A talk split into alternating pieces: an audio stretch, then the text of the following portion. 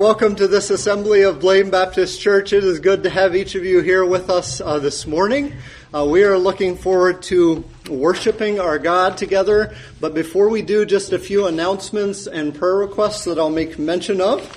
Um, we have a church work day this Saturday, so from 9:30 um, until 3.30 or when when we get done before that I, I doubt that will happen. But uh, 9.30 to 3.30 or any portion of time that you're available um, we'll be raking leaves primarily.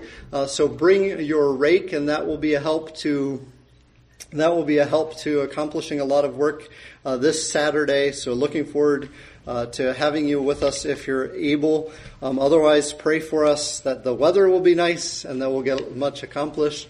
Uh, lunch is provided, and so come and uh, work to the glory of our God, uh, even as we care for the property that He's uh, given us. And then the uh, next day, so next Sunday, we'll have a quarterly business meeting. In preparation for that, on Wednesday, we'll have the deacons gathering together um, during the evening service. Um, otherwise, you can look at what is upcoming in terms of prayer requests.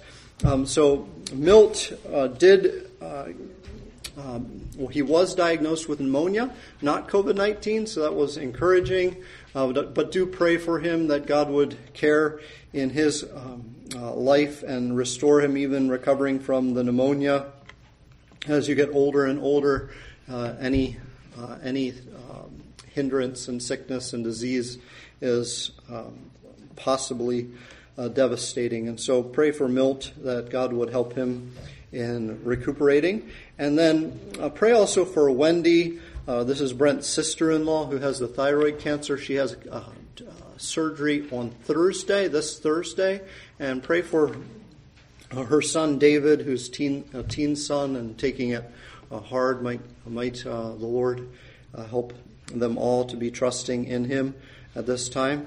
And then uh, praying for Edith and Faye's brother. Um, I mentioned his uh, his need for his dentures to be working well, um, but also be praying for his salvation, that God would work in his heart and, and bring him to Himself. And then continue to pray for Pete in, in Faye's building, that God would help him with uh, with uh, his physical maladies. Uh, Ben and Samantha aren't here because uh, others aren't here because of children with uh, with flu or sickness. Um, but uh, Ben's parents uh, ask if we would pray for uh, Tom. Uh, Tom is an acquaintance of theirs who lives near where they live, and he has COVID 19, and it's easily possible that he will not survive it. Um, he's not a believer. So uh, they're praying that God would be gracious and that God would restore him to health even at this uh, most serious uh, circumstance that he's in right now. So pray for Tom that God would uh, be strengthening and working in his life. Um, he can do that if he desires. Uh, we're praying for First Baptist Church in Blooming Prairie for Pastor Fennel um, I don't believe that I've, if I've met him, I don't recall meeting him, so we'll pray for them that God would be uh, working to promote the gospel and his word across our state uh, through even the gathering of the saints uh, this day. Be praying, continuing to pray for Cynthia and Rachel. Um, I, I, mentioned on Wednesday, uh, because of a COVID outbreak, uh, the church that Rachel was going to be going to uh, that did get canceled. So pray that uh, God will be kind as different missionaries are trying to raise support are going around, that uh, He would allow as many meetings as possible, uh, at least from our earthly perspective, that is uh, a help to their circumstances. So pray for pray for them. I don't have other announcements or prayer requests. Our scripture memory is in the bulletin, the bottom of the first page inside. Mark 8 and verse 35 For whoever wishes to save his life will lose it, but whoever loses his life for my sake and the gospel will save it. Um, salvation is important. but more important than our personal salvation is the glory of God in His Son and in the gospel. And might that perspective be uh, kept as we look to as we look to uh, serve our Lord. Mark 8 and verse 35 Whoever wishes to save his life will lose it, but whoever loses his life for my sake and the gospel's will save it. Mark 8 and verse 35. Can we begin in prayer? Our habit is to look to the Lord together in prayer as we begin in worship. Let's uh, bow before our Lord. Our Heavenly Father, we thank you that you have gathered us together. We trust to your care because of your character.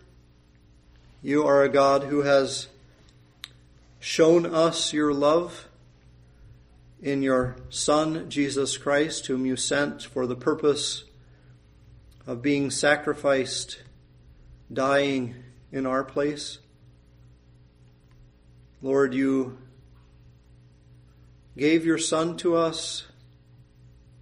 If you would do that, then how much more can we be assured that you care for us?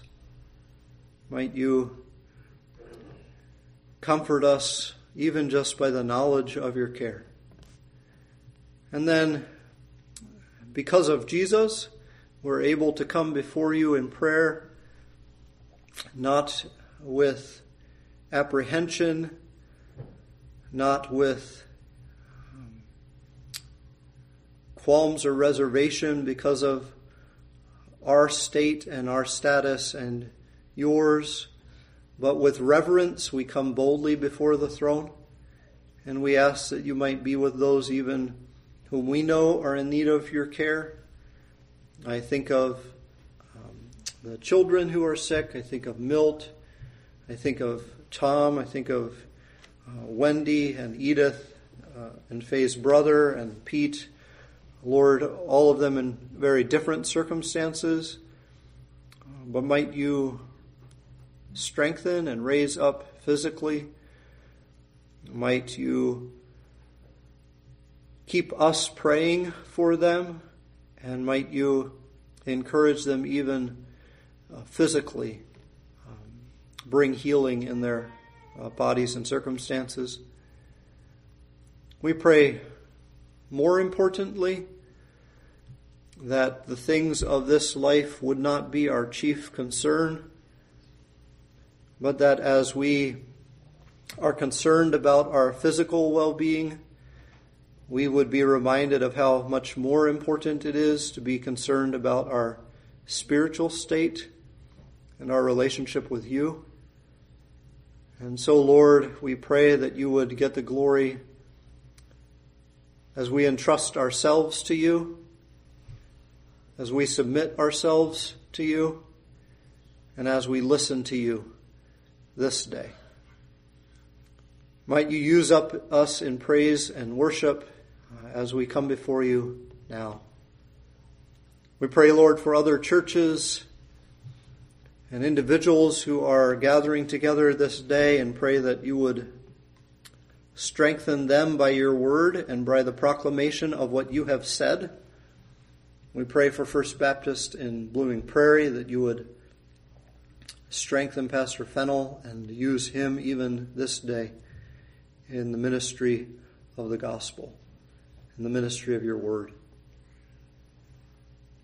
We are but nothing, and we look to you as the one who controls every circumstance. We know that we do not always understand the course of your ordained path in our lives. And so we pray all the more that we might be given over to full hearted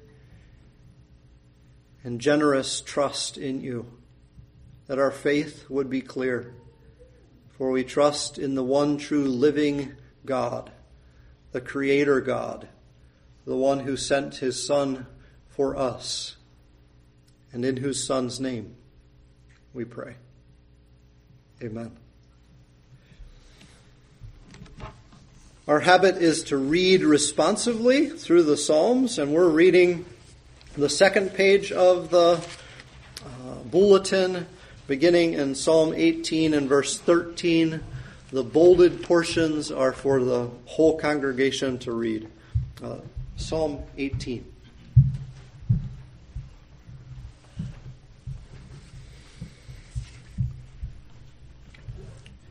Psalm 18, 13. the Lord also thundered in the heavens, and the Most High uttered his voice, hailstones and coals of fire. He sent out his arrows and scattered them, and lightning flashes in abundance and routed them. Then the channels of water appeared, and the foundations of the world were laid bare at your rebuke, O Lord at the blast of the breath of your nostrils. He sent from on high, he took me, he drew me out of many waters. He delivered me from my strong enemy and from those who hated me, for they were too mighty for me. They confronted me in the day of my calamity, but the Lord was my stay. He brought me forth also into a broad place. He rescued me because he delighted in me. The Lord has rewarded me according to my righteousness, according to the cleanness of my hands. He has recompensed me. For I have kept the ways of the Lord, and have not wickedly departed from my God. For all his ordinances were before me, and I did not put away his statutes from me. I was also blameless with him and I kept myself from my iniquity. Therefore, the Lord has recompensed me according to my righteousness, according to the cleanness of my hands in his eyes. With the kind you show yourself kind, with the blameless you show yourself blameless. With the pure you show yourself pure, and with the crooked you show yourself astute. For you save an afflicted people but haughty eyes you abase.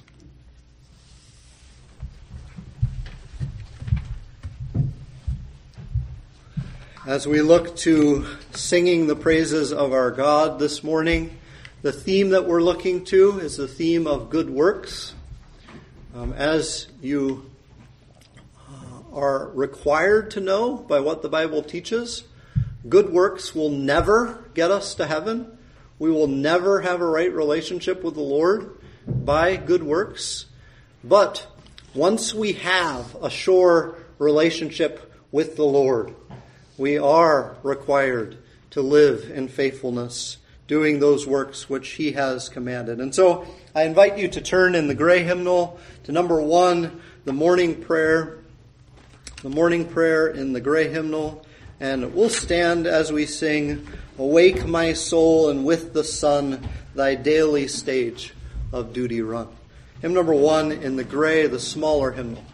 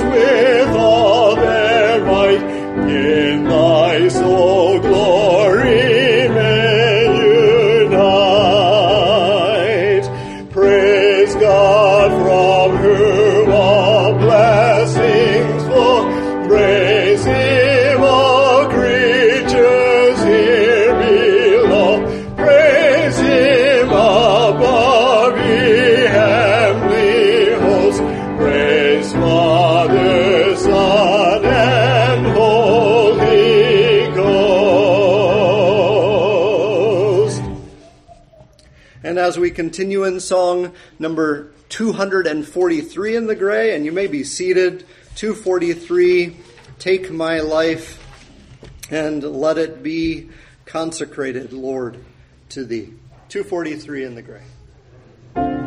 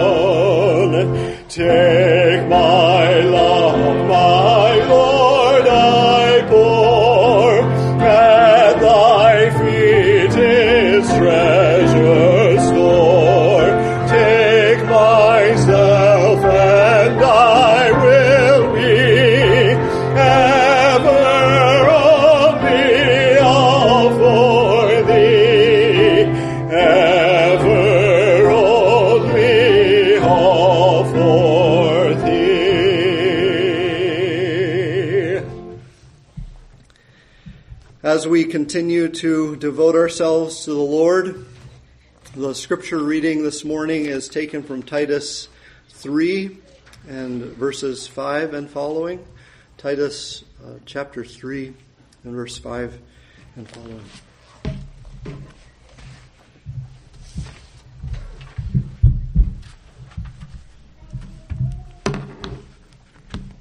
Titus 3 5 through 8.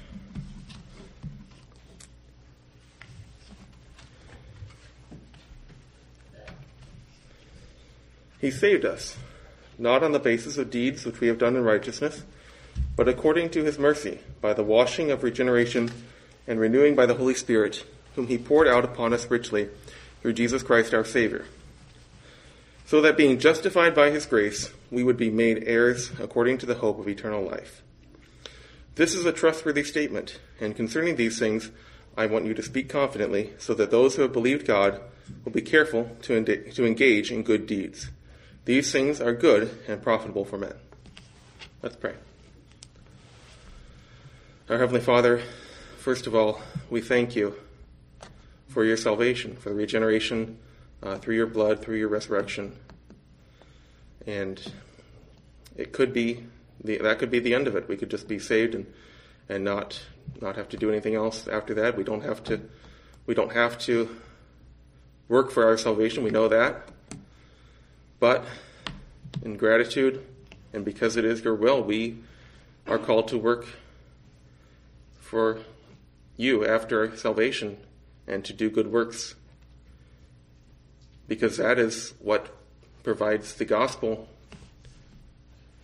uh, with its ability to reach out to other people. We couldn't we couldn't reach the lost, the unsaved for you without good works, without showing them the power of, of Christ to forgive our sin, to take us away from sin, and to lead us into good works. But what does that mean? It's often difficult to understand and to know your will, to know exactly what work is the right thing to do, what work is best. Sometimes we have choices, two things that we can do. They both seem good to us. Which one is the best? Which one should we do? So we pray for wisdom. We pray for your for understanding. We pray for you to open our eyes to see what you would have us to do. What is your will? I pray that we will be granted your wisdom, granted your your spirit, and and the leading, the guiding of your spirit to guide us into the the right, the best thing that we could possibly do to bring the most glory to you. Pray that you'll give us all a good day here in your house, and I pray this all in Jesus' name. Amen.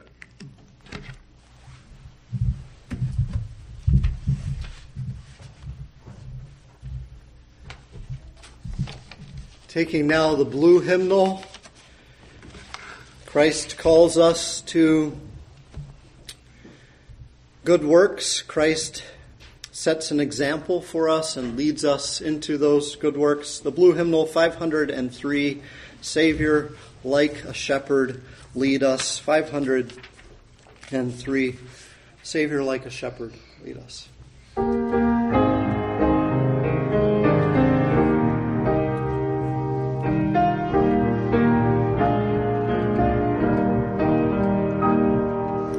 Savior, like a shepherd, lead us. Much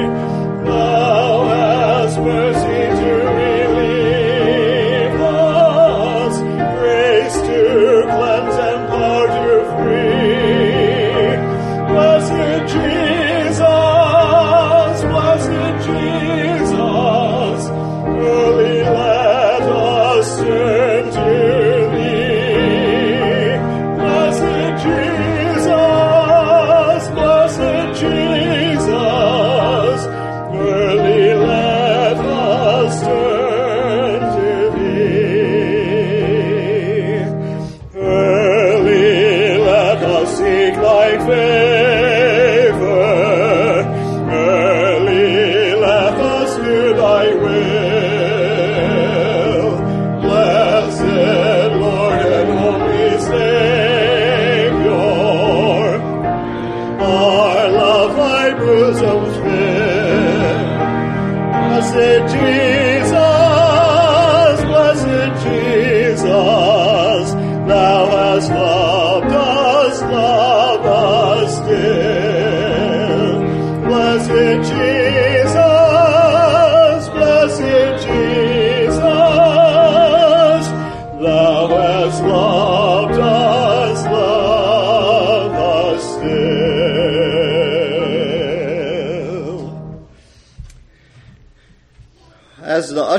Prepare for this morning's offering, we don't ask if you're visiting with us for you to put anything in the offering plate.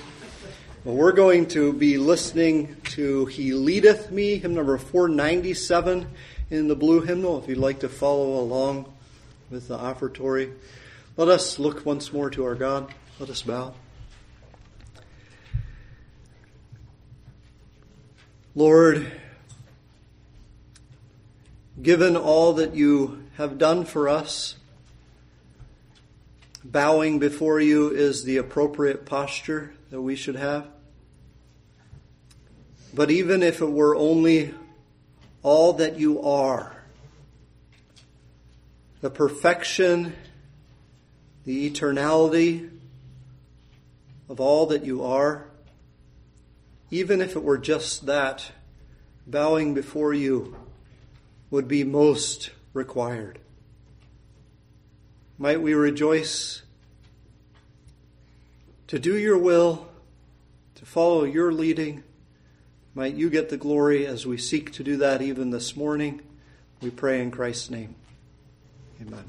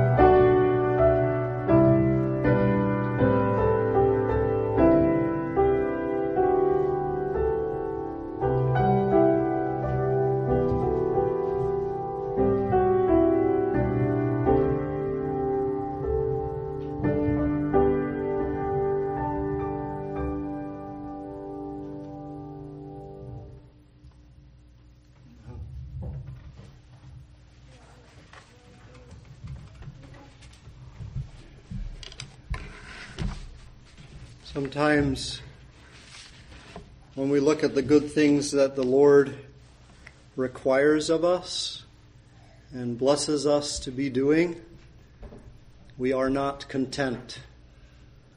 But when we look to the Lord and find contentment in what He has instructed of us, then we truly find great blessing. 250 in the gray, 250 in the gray. May the mind of Christ, my Savior, live in me from day to day. Uh, let's have the ladies sing the second verse and the, the men on the third, ladies on the second, and then men on the third. May the mind of Christ, my Savior.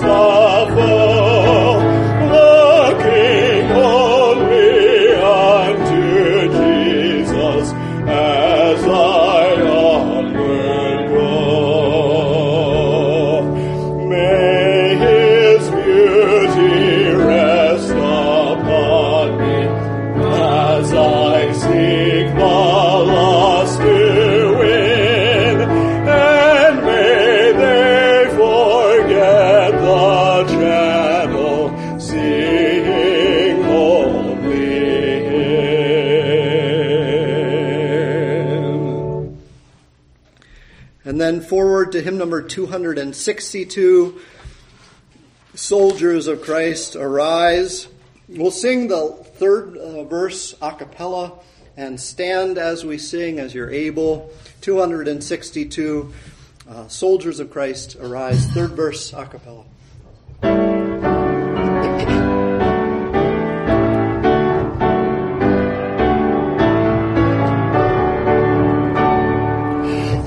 soldiers of Christ are.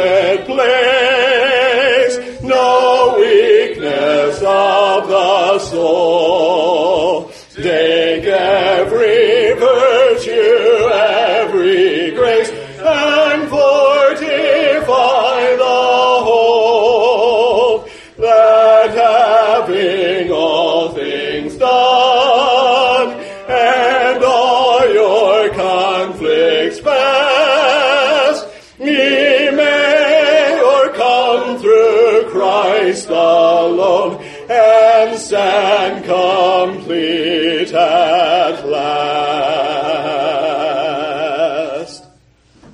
Amen. You may be seated. Take every virtue. In some senses, we're looking to that theme uh, this morning, even as we go to our time looking to the Word. We've been looking um, before the month of October to various of the uh, various of the psalms and looking to the encouragement that they give us in the Christian life. And then uh, more recently, uh, we have been looking at the theme of missions because we've um, made it a point in the month of October to emphasize missions. And so we've done that for the last uh, three weeks. We're beginning a new series uh, now today. But um, God has kindly blessed because uh, the, the men counted the special offering that we took for missions. And as you'll recall, our goal was to raise $3,500 for missions, and it was over 5000 that the Lord used for us. So, to the praise of God, might we be faithful as a church in, in missions. Uh, might He get the glory as we continue to trust in Him, even to work uh, through us. We're going to Hebrews and chapter 12. Hebrews and chapter 12, and the author to the Hebrews is writing to the Hebrews in the whole of the book, the various churches or church to which he is directing his writing. He's writing to them to remind them of the importance of not abandoning Christ. Christ is the sure foundation. Christ is the only eternal foundation. And so in Hebrews, we find uh, our Savior uplifted and the importance of laying aside the Old Testament and the Old Testament law and clinging wholly to Christ, clinging wholly to our Lord and Messiah. So as we look to the book of Hebrews, we find consistently the author encouraging the people of uh, uh, to which he is writing, the people of the churches there. He's encouraging them uh, though you were Jews and have gone to Christ, have come to Christ, have turned to Christ, be careful not to go back to Judaism. Be careful to remain faithful in your service with Christ. Which is accompanied by clear instruction and command, especially as we come here to the end of the book of Hebrews. Chapter 12 has uh, been full of particular commands for the people of God. Uh, strengthen the hands that are weak, verse 12. Pursue peace with all men, verse 14. See to it, verse 15, that no one comes short of the grace of God. Uh, all of these things, uh, we, we look to Christ, and because we are servants of Christ, we must listen to Christ. To, to be a, a servant of Christ and not listen to Christ is obviously and blatantly contradictory. We, we must live for Christ by listening to Christ. We must follow Christ by being faithful to his every command. But then we have this glorious uh, not only commands that the author is giving to the, the, the Hebrews uh, in this book here, but he is also giving encouragement. Encouragement. And in verses, we're going to pick up in verse 25 in just a moment reading, but in verses 18 through 24, there's a contrast that's laid out uh, Uh, between the contrast is between Mount Sinai and Mount Zion. Mount Sinai signifying the mountain where God came down and gave the law to Israel. He gave his commands. And all of Israel had to, had to remain back from the mountain, had to be aware of approaching the mountain except for Moses. All of Israel was to keep their distance. Mount Sinai, the awesome and fearful presence of God on display. In contrast to Mount Zion. Mount Zion is the place where Christ came, sacrificed himself, was dead, buried, and rose again so that we can join with Him in our relationship through Him to God. Mount Zion is about Christ giving us access to God. And so you have this great contrast. In the Old Testament, fear and trepidation of coming near to God's presence. In the New Testament, because of Christ, the glory and joy and longing of all the saints in the free exercise of coming into God's presence through Christ. This then leads to another instruction which is uh, which is expanded in these last verses from verse 25 onward through verse 29 expanded uh, to give us clear instruction as to how we ought to come before our God, how we ought to approach our God. Let us take it up in verse 25. This is Hebrews chapter 12, and I'm, I'm reading from verse 25. Uh, if you have your Bibles, you can follow along. Hebrews 12 and verse 25.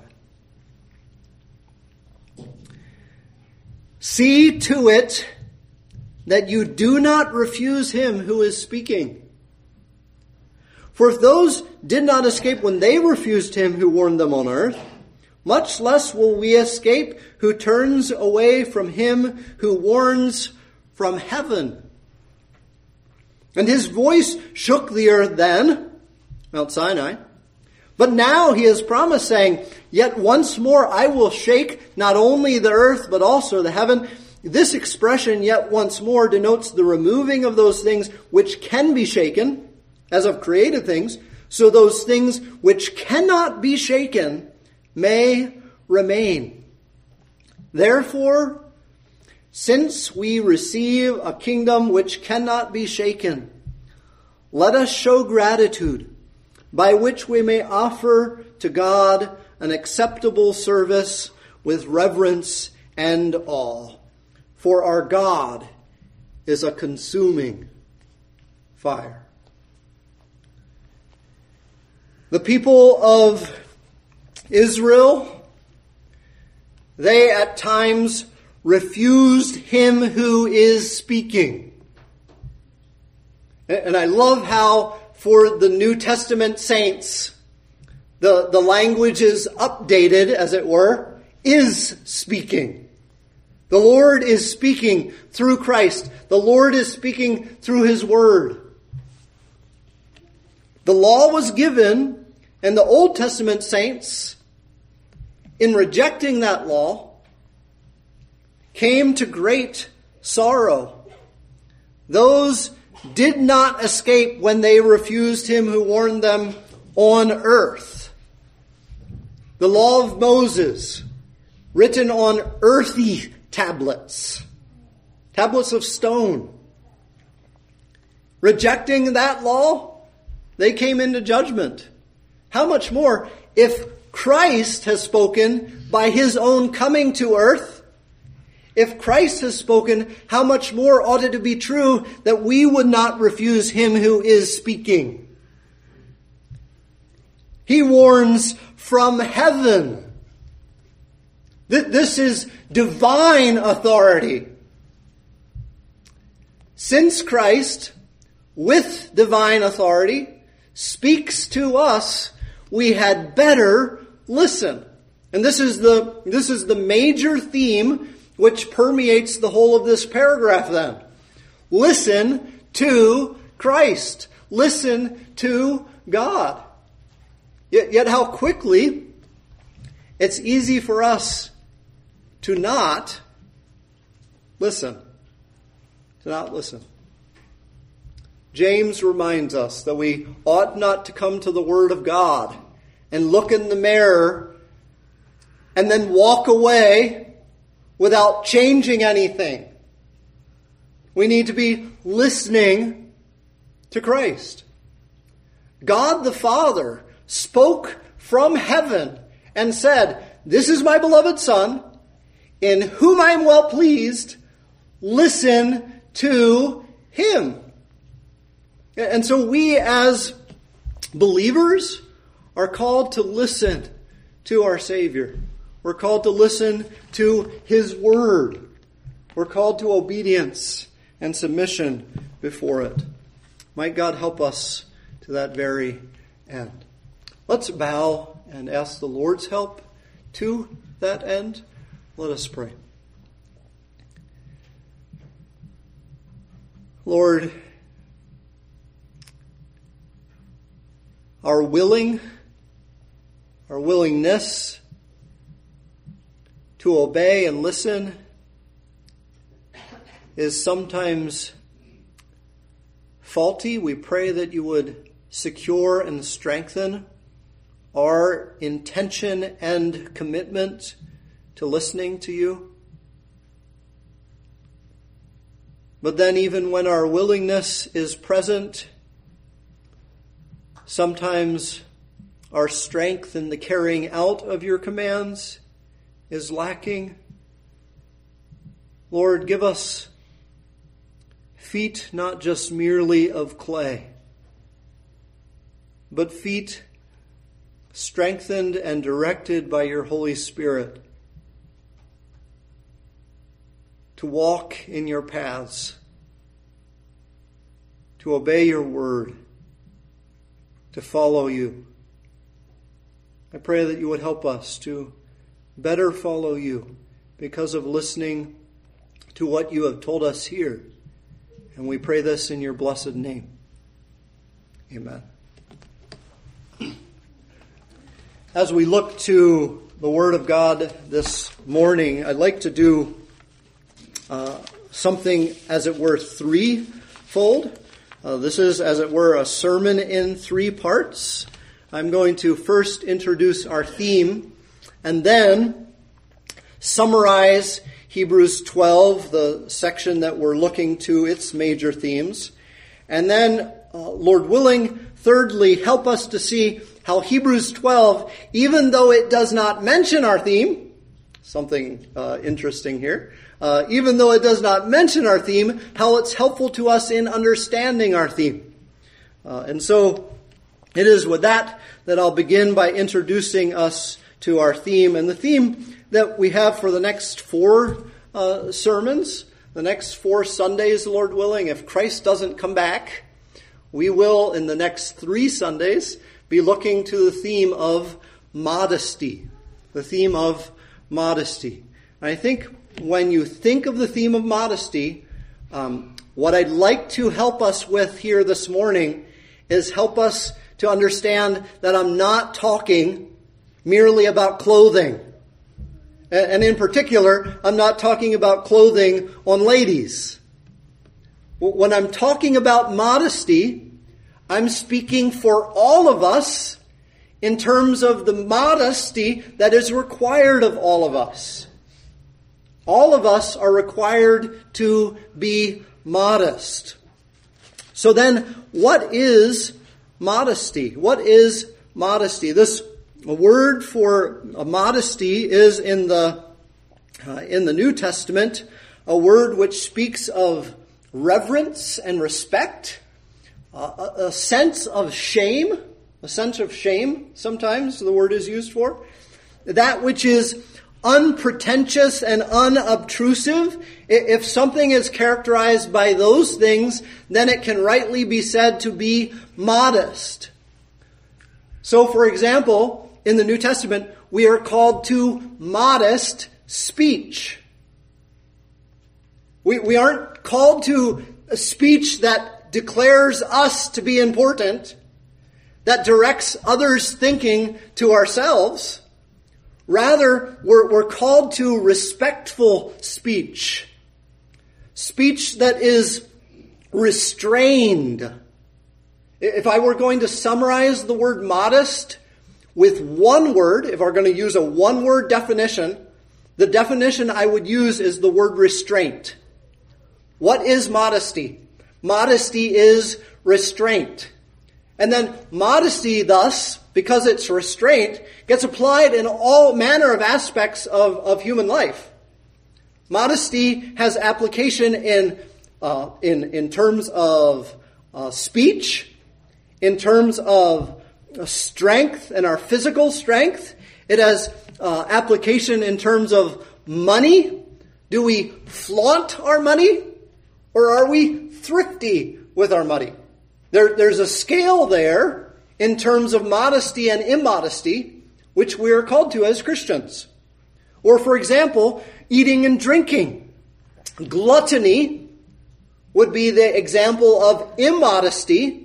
If someone can, can accuse you of eating like a pig, that's immodest eating. Whereas using manners and etiquette and being constrained, restrained, re- restricting yourself in terms of eating, that would be modest eating and drinking. In terms of clothing, you, you, can, you can know right away clothing that is ostentatious. Clothing that says, look at me. And it doesn't just have to be skimpy. It, there, there's ways for it to say, look at me without being skimpy, right? Why is it that typically you won't find in a, a Sunday morning worship service, you won't find bright construction cone orange for, for, for a person's attire? Why? Because it's very immodest. instead of saying, look to the Lord and let us come to the, together and focus on the Lord, what does bright construction orange, orange uh, construction cone orange say? It says, focus on me. Pay attention to me. Modesty in terms of uh, sex, modesty in terms of our, uh, our way that we, uh, that we hold ourselves, the, the manner of our, our countenance, uh, modesty in terms of all of these thinking, all of these ways of thinking and acting is very clear. So, modesty, if we're going to give it a one word definition, is the word restraint. If we're, if we're going to give it an expanded definition, I think it's helpful to think of some kind of sense of shame, not shame in a bad, negative connotation, not shame in a pejorative connotation, uh, that's how we typically think of shame. But there are some things that we are rightly to be ashamed of. Uh, for example, other Greek writers and other um, older writers will use either this Greek word or a related Latin word, and they'll, they'll use it for parts of the body that deserve to be treated not as common. Not as common. So if, if you're treating um, if you're treating your hand, if you're treating the skin on your hand as common, that wouldn't necessarily be immodest. But if you treat other parts of your body as common, that would very clearly be immodest. So I think this, this idea of not treating something as common. So if someone wears orange, what does that say to everyone? That says in part, look at me, it also says, why aren't you doing this? Well, why don't you join in with me? Let's make this common. Right? This is how this is how uh, this is how fashions come in, right? One person starts doing something different, and everyone else starts joining in in that something different. And instead, instead of uh, instead of maintaining that that different thing is rather uncommon, the prevalent way of thinking becomes that that uncommon thing is common. The modest turned into the immodest. If we're going to be restrained in our lives, if we're not going to treat things as common that shouldn't be treated as common, I think that the, uh, the other word that combines these two ideas and is helpful is the word discipline.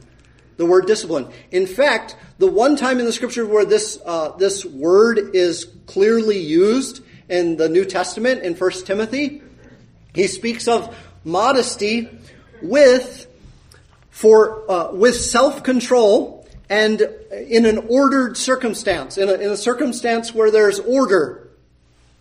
There, there's some prescription as to what kind of circumstance it should be.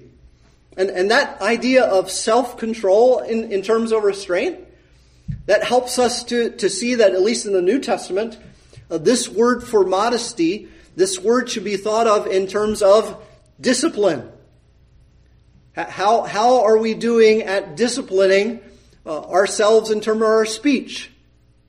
If we're using our speech to get everyone to look at us, right? There's a French proverb along the lines of, um, "It's good if you're, uh, it's good if you are witty, and bad if everyone knows that you're clearly trying to be." Something along those lines. Um, if we are with our speech braggadocious, if our, with our speech we're, we're, we're uh, undisciplined, that, that will show. It will show. Might we seek to be those who, in various and sundry aspects of life and various and, and different circumstances of life, we're acting with discipline. We're acting with self control restraint. And so I hope that uh, you'll see that we're not just talking about modesty in terms of clothing. Yes, we are called to modesty in terms of clothing.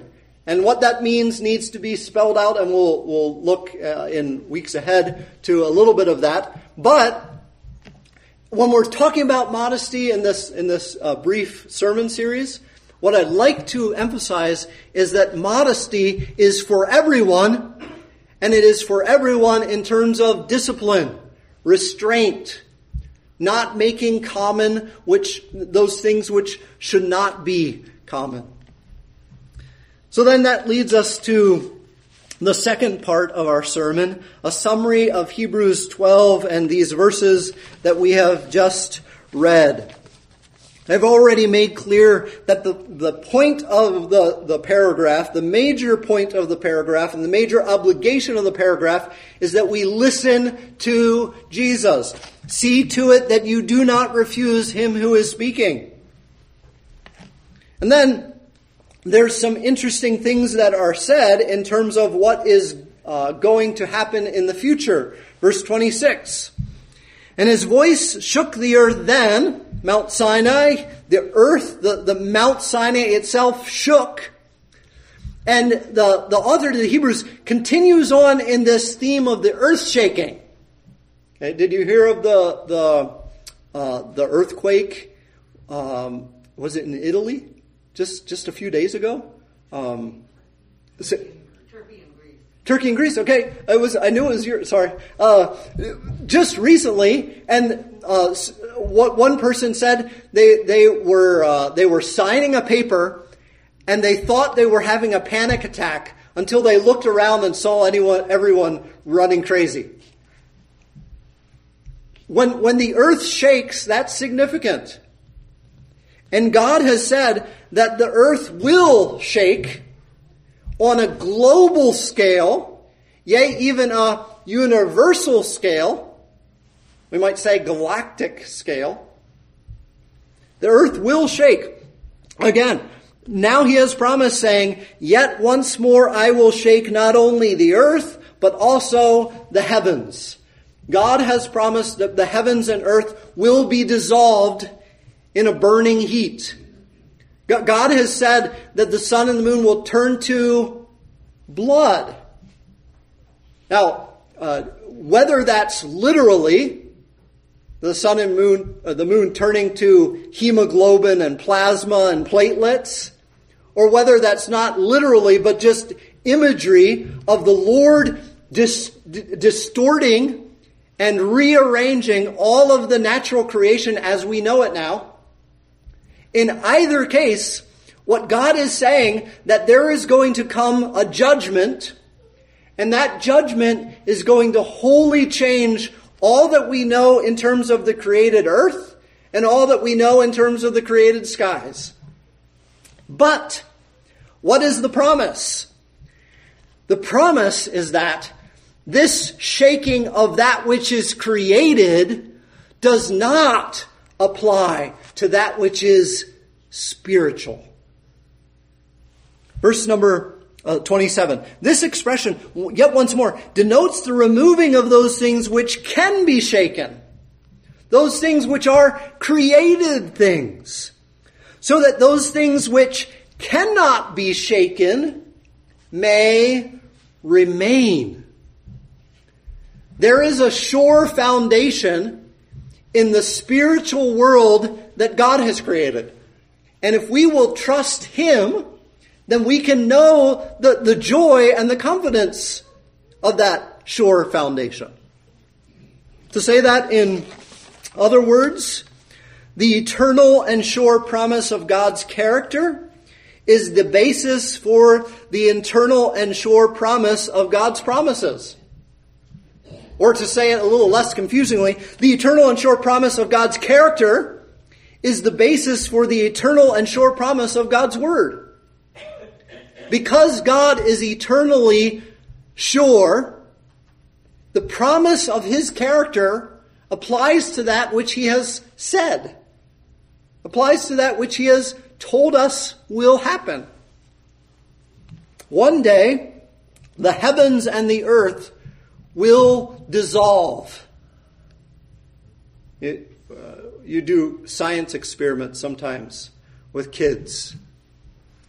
And, and it's amazing what you can do just with an eyedropper and one little drop of some particular chemical.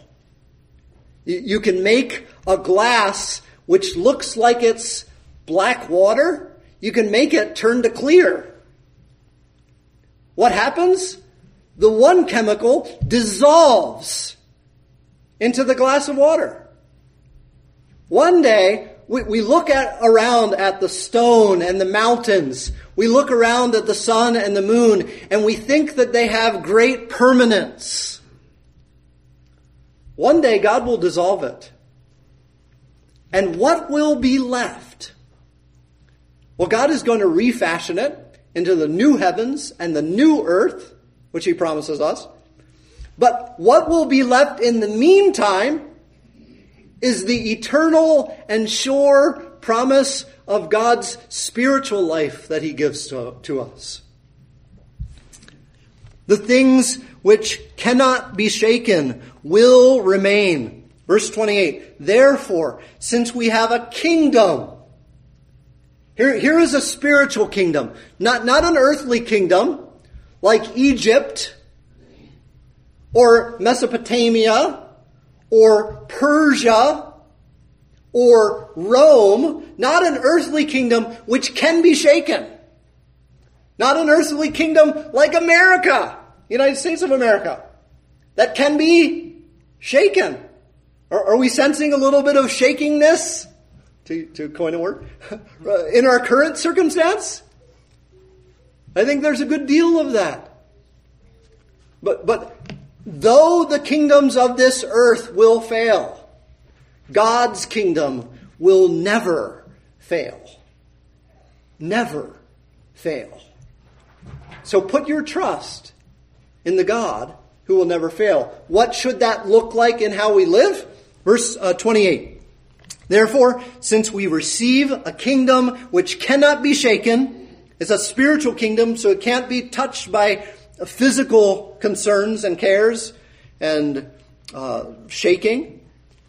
Let us show gratitude to God. Let us praise the Lord.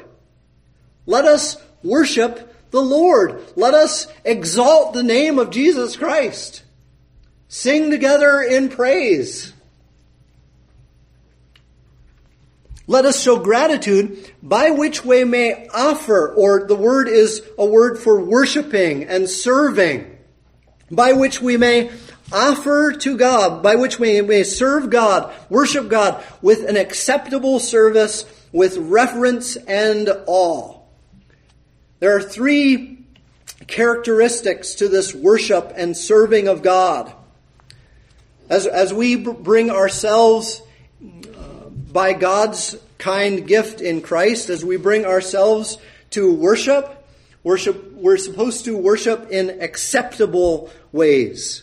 That which is according to His will. We're supposed to uh, worship in reverent ways.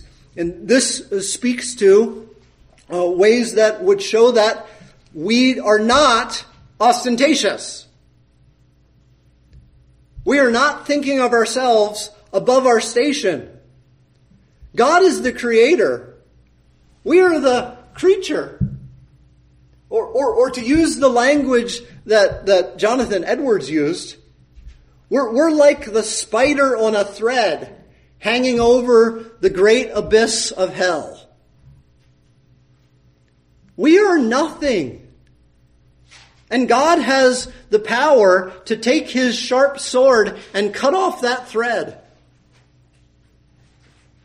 We stand before God and we come before Him to, to worship in ways that He has prescribed with reverence, with, with the kind of fear that rightly looks to Him as the one who, with, with whom we have to do, the one who will judge the living and the dead.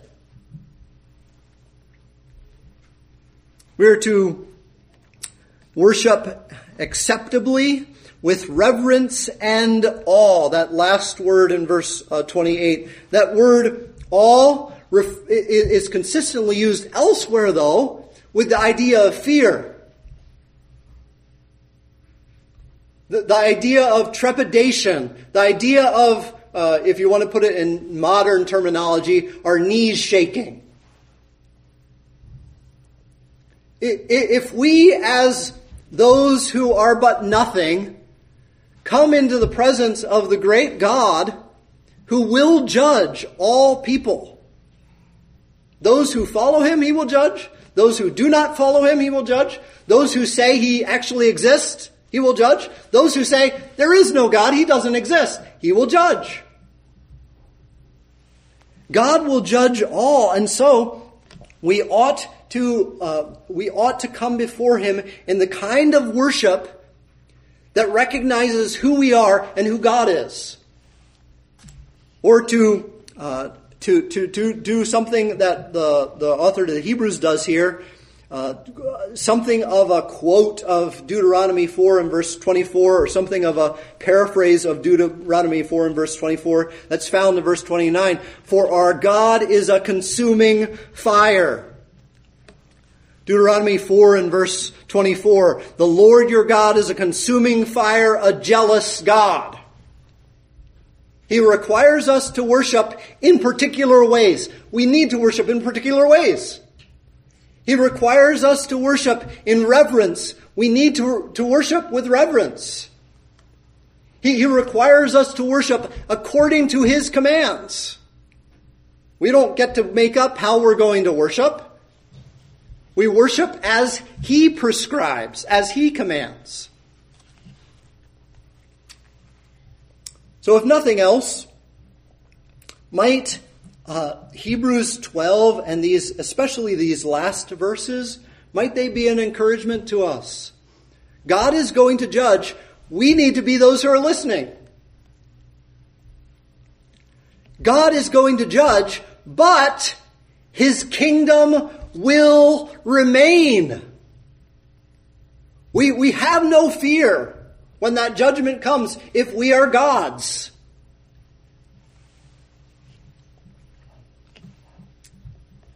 So the help, or the summary of, of Hebrews 12 and the major themes there, I think, uh, should be a blessing to us, even if we, we don't look any uh, longer at the theme of modesty. But let us look briefly to how, uh, thirdly and lastly, to how Hebrews 12 here helps us to think about modesty, even though it's not mentioned. Now, how can that work? Preacher, you're, you're preaching something that's not in the Word of God? What is, what is that about? Well, it's interesting because the word modesty is in some of the ancient uh, manuscripts in this text. So the word for all is, is a, a word that's spelled in a particular way in the Greek. And the Greek word for modesty adds two words, letters before that and if you add two letters before that, it's very close to the, exactly the, the Greek word for modesty. And interestingly, the word and, which is kai in the Greek, alpha, iota, the last, uh, the last two letters of kai, um, the word modesty starts with an alpha. And so if you take the last two letters of the, of the kai and you reduplicate them, then, then you have close to exactly the word for modesty. Which is why, for example, the King James Bible was translated with Greek text that had the word for modesty in it. Unlike uh, what is probably uh, the best way of understanding the text of Scripture, not having the word for modesty, but, but this word that means fear, trepidation. But my question Here's, here's help for thinking about how Hebrews 12 uh, helps us with modesty. How is it, why is it, that some manuscripts could have the word for modesty here? And the answer is that it is most appropriate. If you say, worship the Lord with uh, with reverence and modesty, you're saying exactly the kinds of sentiments, the kinds of ideas that are being conveyed here, right? We are creatures. We don't come braggadociously before God. We don't come on our own merit. We don't come saying, I'm good, God. Jesus himself said, no one is good but God alone. No man is good. So we don't come saying, I'm, I'm a good person. Rather, we come as sinners, uh, we, we look to Christ. We ask Him to be the one who forgives us of our sin and trusting in Him. We come before the Lord as forgiven sinners, as sinners who have been transformed to be righteous. Not because we're able to do that. We're not able to do that.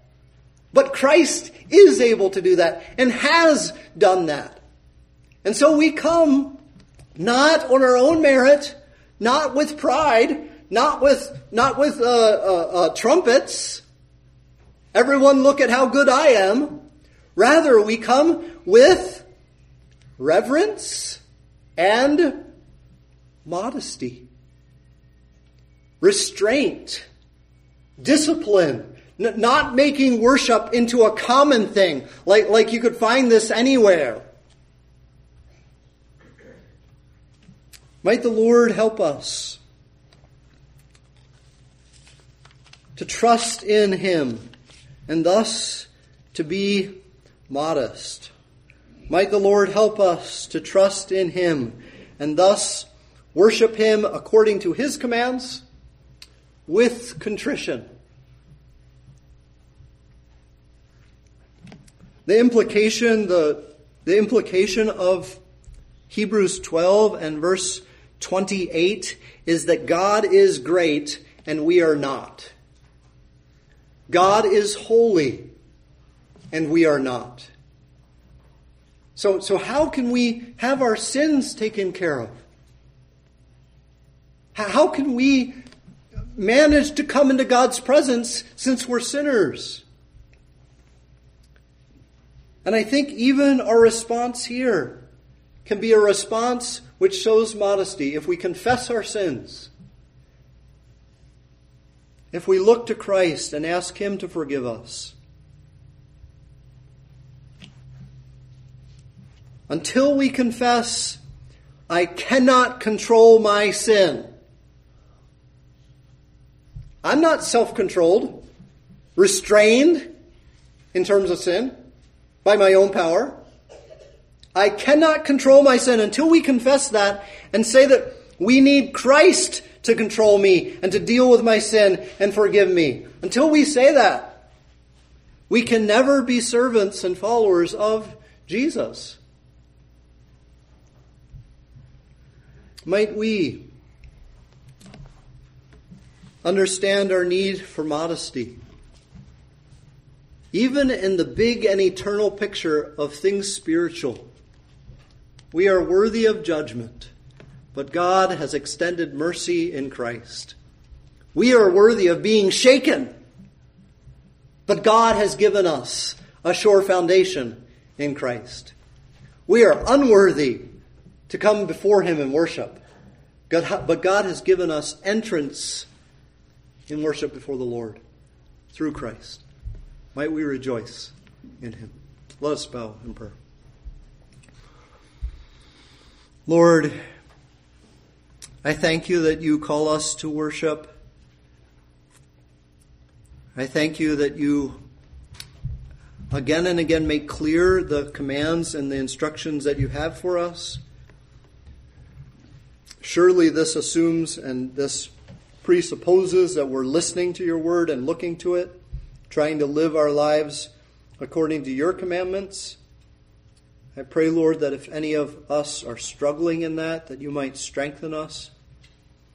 I pray if any here have not decided to live their life for Christ, to commit their life to Christ, not to seek their own life's preservation and thus lose their life, but to lose themselves, to give themselves over to Christ and the gospel and thus find eternal life. I pray that if if there are any here who haven't decided to follow Christ, that you would even this day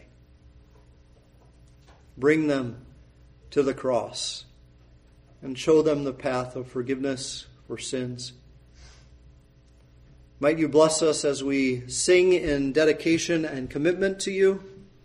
We rejoice to do so in Christ's name, by whom we come in prayer. For Christ's praise, whom we seek to uplift with our lips. Amen. In the blue hymnal, hymn number 59,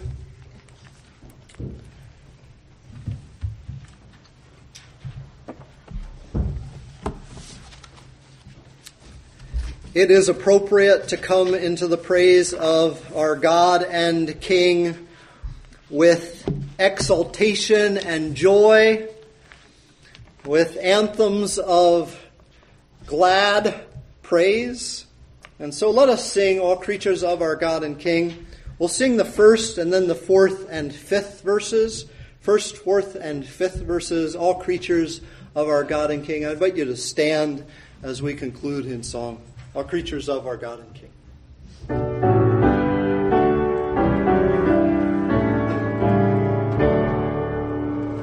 All creatures of our God